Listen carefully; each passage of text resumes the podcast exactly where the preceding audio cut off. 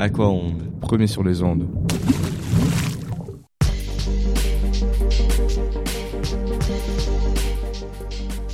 Sur Jeune Critique, la classe de seconde du lycée aquacole de la Canorgue vous présente une critique de théâtre.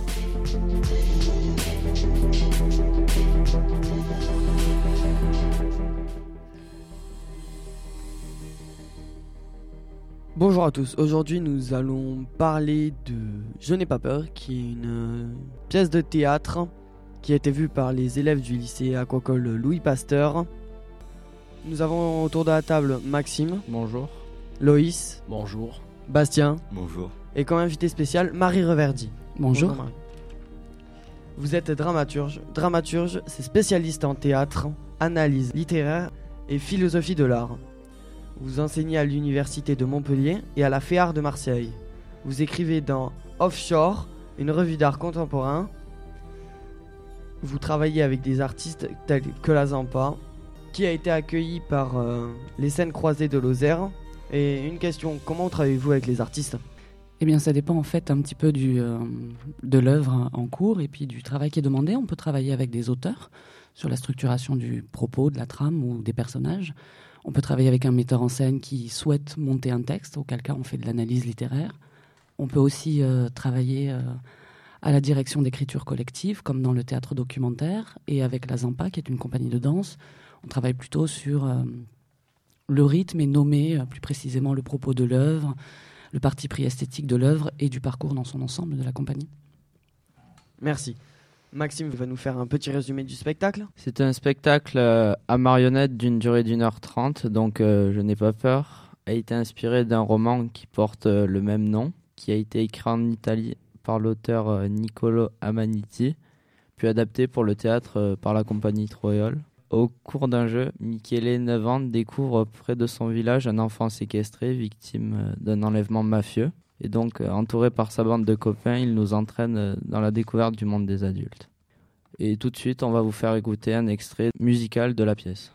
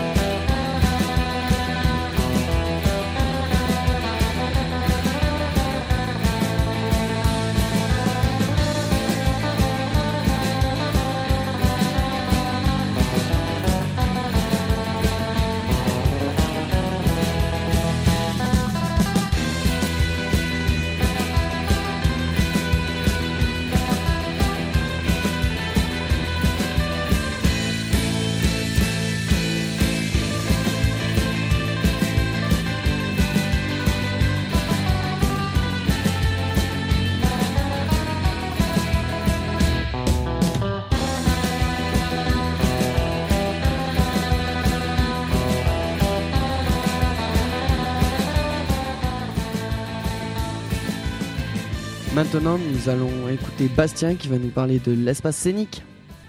Je vais vous présenter l'espace scénique euh, de cette pièce. C'est-à-dire que toute, euh, toute la scène euh, est exposée au spectateur. On voit tout ce qui s'y passe. Ça fonctionne comme une boîte à images. C'est-à-dire que les comédiens ne partent pas de la scène. Tous les décors sont directement placés sur les côtés et prêts à être utilisés.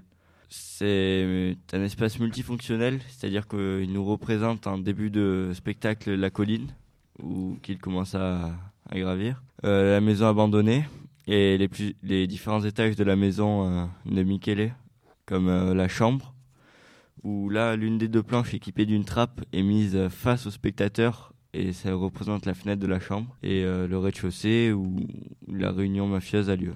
C'est un espace simple, pas très chargé, mais tout y est et il ne manque rien, mais surtout il n'y a rien en trop. Tout est utilisé et c'est exploité à 100%. Merci Bastien. Maintenant, nous allons écouter euh, Grégory qui va nous parler des comédiens et des marionnettes. Bonjour, je vais vous parler des- du jeu des comédiens et des marionnettes. Les marionnettes ont une place essentielle dans le spectacle, parce qu'elles incarnent les personnages les plus importants de l'histoire. Elles sont très réalistes, elles ont des proportions respectées, sauf les mains et les yeux. Les marionnettistes, comment ils, les... comment ils manipulent les marionnettes? Les manipulateurs sont parfois deux pour faire bouger une marionnette. Ils sont vêtus de noir, mais leur visage est découvert. Merci Grégory. Et Loïs va nous parler des musiques et des sons là. Dans la pièce de théâtre, il y a une présence d'une bande-son et d'une musique italienne. La musique italienne, elle situe très bien euh, l'époque de l'histoire. La musique italienne, c'est un grand classique des années 50. Donc c'est euh, Fred Buscaglione qui l'a écrit et elle s'appelle Guarda che luna.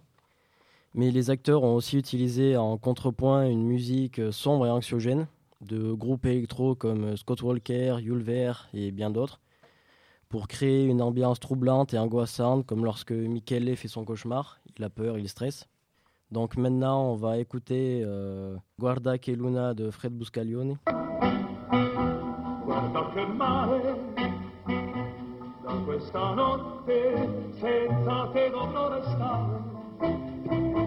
Folle d'amore, vorrei morire, mentre la luna di lassù mi sta a guardare. Resta soltanto tutto il rimpianto d'aver peccato nel desiderarti tanto. Son solo a ricordare e vorrei poterti dire guarda che luna, guarda che mare.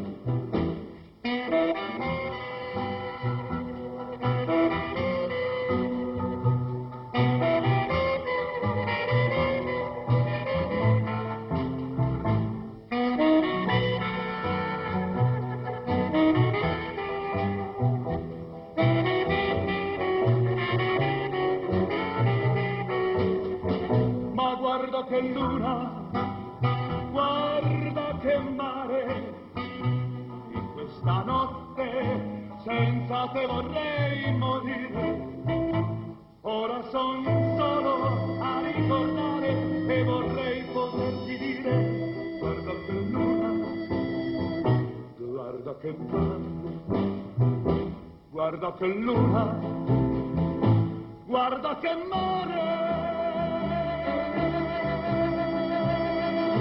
Che luna. Nous venons d'écouter Guardia che Luna. Autour de la table vient de nous rejoindre Alexis. Bonjour Alexis. Bonjour. Noé. Bonjour. Mathias. Bonjour. Mathias, Alexis et moi-même, nous allons vous parler des moments forts du spectacle.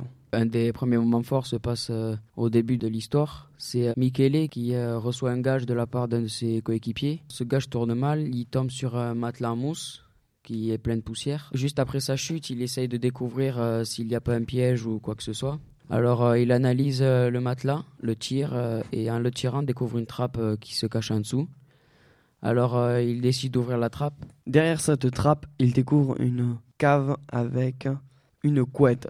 Dessous cette couette, il y avait quelque chose qui bougeait.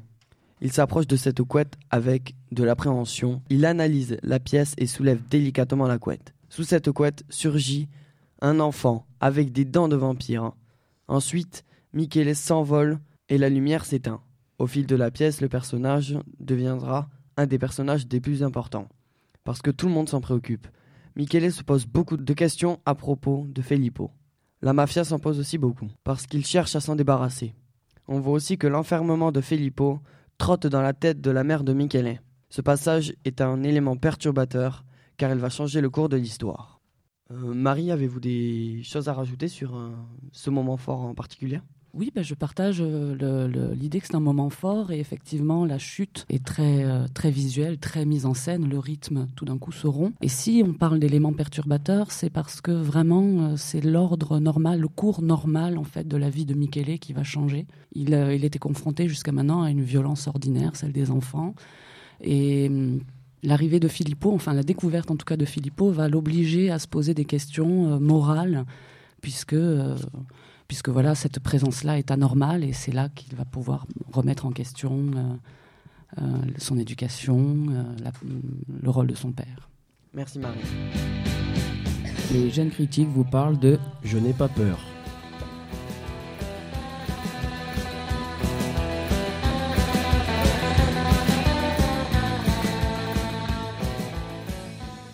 Maintenant, nous allons écouter Alexis qui va nous parler du second moment fort du spectacle. À la fin du spectacle, Michele et Filippo se retrouvent dans la cave d'une porcherie. Filippo a les mains ligotées dans le dos et un foulard dans la bouche. Michele, lui, sait ce qui arrivera à, Filippo. En l'occurrence, si Michele n'arrive pas à le, libérer, euh, Filippo mourra. Une fois libéré, Filippo essaye de grimper vers la sortie, mais la montée est trop raide pour son petit corps fatigué de n'avoir euh, ni pu manger ni boire. Il prévient Michele qu'il n'y arrive pas.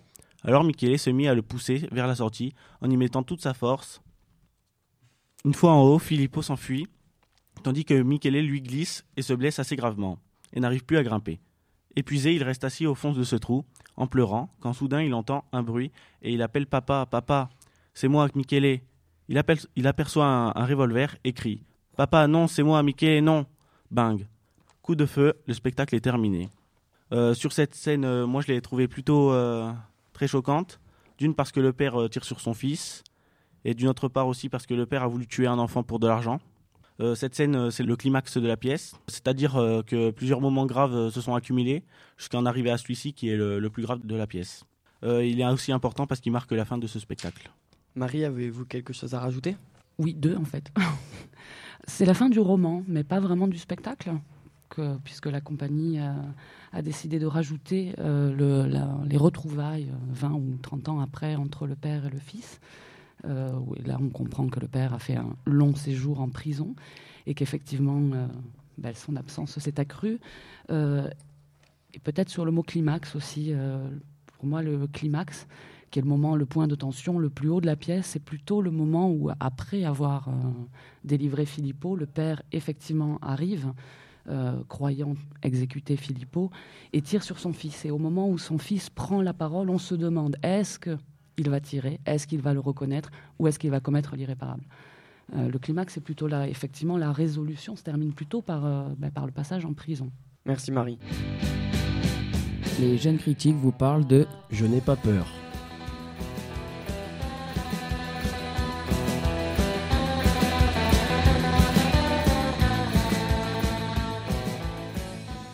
Maintenant, nous allons parler de l'ambivalence du père avec euh, Noé. On t'écoute. Le père euh, de Michele a une place euh, des plus importantes dans cette pièce. En tant que, que père et mari, il est convivial, sympa. Il fait des cadeaux, des câlins à ses enfants. Il écoute sa femme, lui fait des câlins. Alors que dans la mafia, il a une place de soumis et doit obéir à, à Sergio, que je précise est le chef de la mafia. Sergio donne des ordres et le reste de la mafia ne se plie à ses règles. Le père de Michele fait le soumis car il est attiré par l'argent, du coup il pourrait faire tout et n'importe quoi pour quelques euros, même à tuer une personne. Merci Noé. Marie, avez-vous des choses à rajouter sur euh, l'ambivalence du père? Euh, oui, non, effectivement, c'est un personnage euh, ambivalent, ambigu, dans la mesure où déjà on le voit à travers les yeux de Michele. Et effectivement, Michele, au départ, euh, voit son attend son père, puisqu'il est euh, routier. Il rentre à la maison. Le père est très idéalisé. C'est un mari attentionné, c'est un père euh, aimant. Et petit à petit, il va se rendre compte eh bien, que son père n'est pas l'autorité bienveillante qu'il croyait, puisqu'effectivement, il assiste à des scènes où bah, son père est faible face à Sergio. Et puis son père s'apprête effectivement à commettre un acte plutôt immoral, l'enlèvement de l'enfant et puis l'exécution ensuite de- de cet enfant Filippo. Donc euh, oui, le père est important parce que c'est ce qui nous permet de juger, de voir, de mesurer à quel point Michele est en train de devenir un être moral en fait. D'accord. Merci Marie.